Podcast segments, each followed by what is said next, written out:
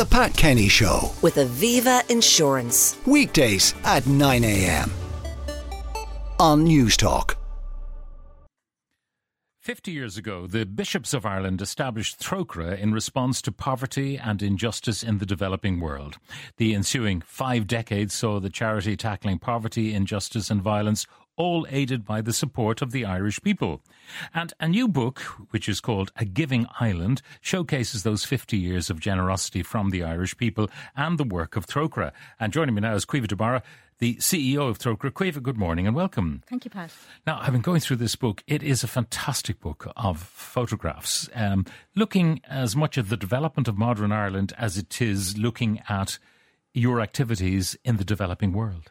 That's right. In effect, it's really a social history of Ireland. And in parallel with seeing images of Ireland as it developed from the early 1970s on, what we can see through the book is how people's reactions to what was happening in the wider global world were reflected in Ireland. So, for example, it walks you through the 1970s, the 1980s, when the issue of apartheid really stood out, and Ireland became a beacon of hope to people in South Africa, whom Trócaire was working with at the time, hmm. because of Ireland's strong stance on apartheid. The opening picture in the book is of a peace march, not in Belfast, but in Dublin. That's right. So, really, I suppose conflict is a theme that Trócaire has had to work with over many years because of the countries and locations we work in. And it shows the evolving peace process in Ireland as well. And it includes a contribution from a former board member of Trócaire's, Monica McWilliams, who was one of the architects of the Good Friday Agreement. Hmm. Now, there's a picture also of, of Derry in the 1970s, and it's of two soldiers and a sniffer dog walking past a shopfront. But what's fascinating about the shopfront is the pictures. A very young John Travolta as a pin-up uh, picture, and also Kevin Keegan.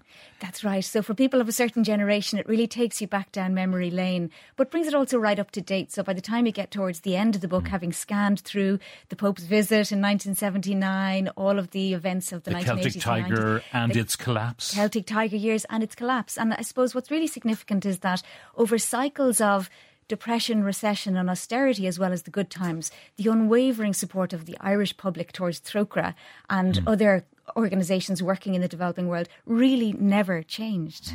I'm sticking with some of the earlier photographs because they are so fascinating to look at. There's uh, three women in Belfast and some shopping trolleys in the foreground, but again, a shop window. Choice spare rib pork chops, 29 pence per pound. I know it is remarkable, isn't it? Um, people made those pence go a long way. Uh, another one showing sorry closed, waiting for the June supply. This is outside a service station because there was an oil crisis and we could not get fuel. That's right. And really extraordinarily, like those years, people often ask us in times of crisis. So, for example, during COVID, quite recently, people ask, were you affected? Did the donations go down? And in actual fact, we find that the Irish generous spirit and the recognition and empathy that people have towards others means that we tend to be able to hold the line even in tough times. And that's what this book is about. It's really about recognising the generosity of spirit of the Irish people. Now, which were the first overseas places that Trócaire got involved in? So we started uh, working in Bangladesh. That was one of the very first crises that we responded to. But very quickly, Trócaire expanded. So we expanded in response to poverty and injustice. And as you mentioned in your introduction there, the bishops of Ireland were very keen that Trócaire would tackle the structural drivers of injustice. So, for example, South Africa was one of the first countries that we we worked in because we recognised, looking through a social justice lens, that the causes of poverty were political with a small p, that apartheid was a real driver of poverty. And then we worked throughout the entire southern African region and East Africa, where, of course, we had the tremendous famines in the early 1990s. The book has a foreword written by Mary Robinson, mm-hmm. who is one of our all time heroes in Trócaire and somebody whose values I think we all closely align with. Mary Robinson visited Somalia with Trócaire in 1992. At that time, almost a quarter of a million people had died of famine, and the world did not know about it or was not paying mm. attention. Mm. No. Mary Robinson went to New York straight after that visit, and all of a sudden, everybody knew about Somalia. It was so impactful. Now, there's a picture of Bob Geldof, uh, and uh, he's has a check in his arms, and uh, in the background, I can see, I think it's Tony Boland, uh, formerly of RTE, and uh, Bobby Gann. And this check is for seven million one hundred seventy six thousand and two hundred sixty two uh, raised in Ireland alone from Live Aid, and if you were to convert that into today, today's money, an absolutely huge amount. But there has been a bit of revisionism. Some people criticising the whole Live Aid enterprise, saying, you know, that business of creating a dependency was not good for Ethiopia or for Africa that was that was an initiative that was very much of its time, of course. But I mean, it did demonstrate that you know people's solidarity runs very deep, and particularly here in Ireland. If you remember Self Aid, also we were in we were in a you know not in a strong economic situation in the 1980s in Ireland, but people came out and they did what they could to support people whom they were never going to meet. They were in different countries, but with whom they felt a common cause and an empathy. Certainly, things are done differently these days. Trócaire works with local partner organisations. They're in the driving seat. They run their own agenda. We provide provide, yes, financial support, technical support, and support in advocacy issues, for example, at the COP, which is just ending. Now, Gaza, uh, which is n- not at all far from the headlines every single day, uh, uh, Uh, has or had a presence in Gaza. Yes, we still have a presence in Gaza, but it's extremely difficult. I have two colleagues, two women from Gaza who are in Rafah, who are struggling to survive with their families, alongside the staff of all of our four partner organisations. We are still able to provide some humanitarian support, but it's extremely limited because it is so dangerous to move at all in Gaza. It is extremely difficult. War crimes were committed by Hamas, but that does not justify the ongoing war crimes being committed by Israel. And we are calling as strongly as we can for a permanent ceasefire and a just peace.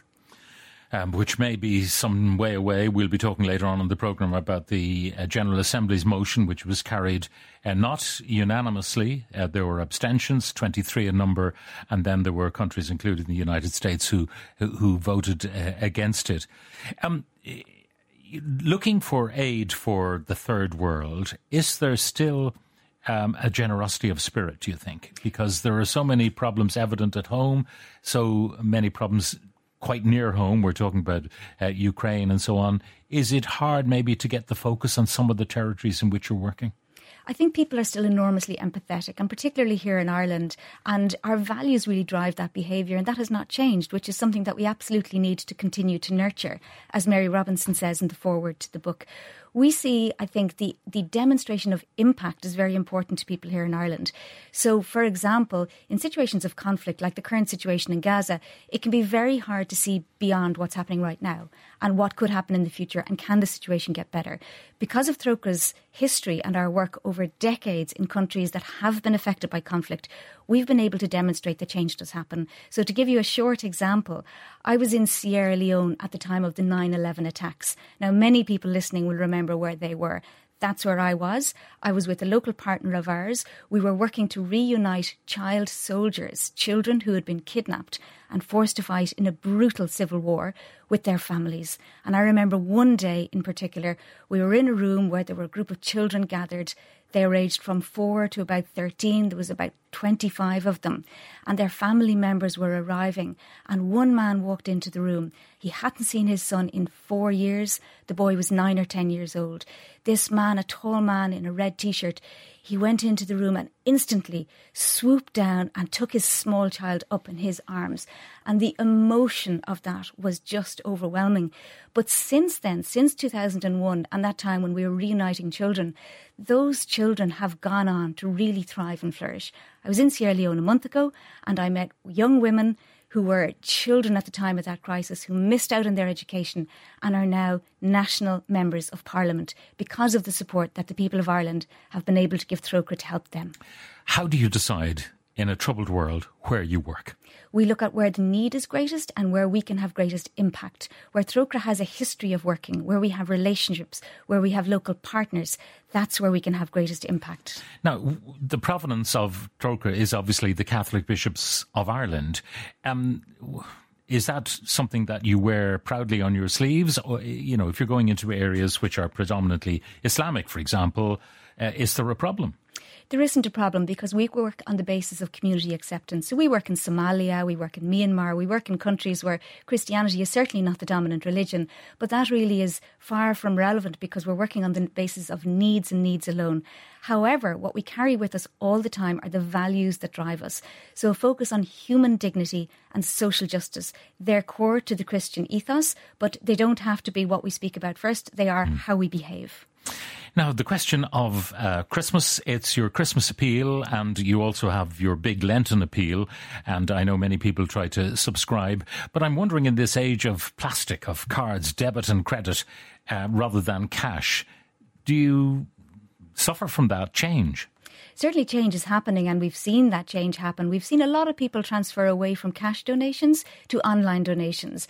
And our income has remained steady and we're very, very grateful for that because we know that it hasn't been easy for people, certainly over the last few years. But what we have seen is that people really respect and value our work and are prepared to make their donations happen whatever way that works. All right. Now, the book itself, I'm not sure it's much of a fundraiser because it's hard to make profits on books, but we would encourage people to buy this book because it's it's really terrific. Where is it available? It's available in Dubray bookshops, and yes, as you say, it's not a huge fundraiser. It's really a thank you. It's a thank you to the people of Ireland for 50 years of support. All right, and if people want to donate online, obviously they can get a box. Uh, from Trócaire, uh, if they want to put physical cash or change or whatever in the box, where do they get that? Number one, and how can they give online? Number two. So our web address is www.trócaire.org, or you can call us on 1850 408 408, and we'd be delighted to hear from anyone. All right, so it's trócaire.org, uh, that's uh, the web address, and the number 1850 408 408. Caoimhe de the CEO of Trócaire, thank you very much for joining us in studio today. The Pat Kenny Show with Aviva Insurance. Weekdays at 9 a.m. on Newstalk.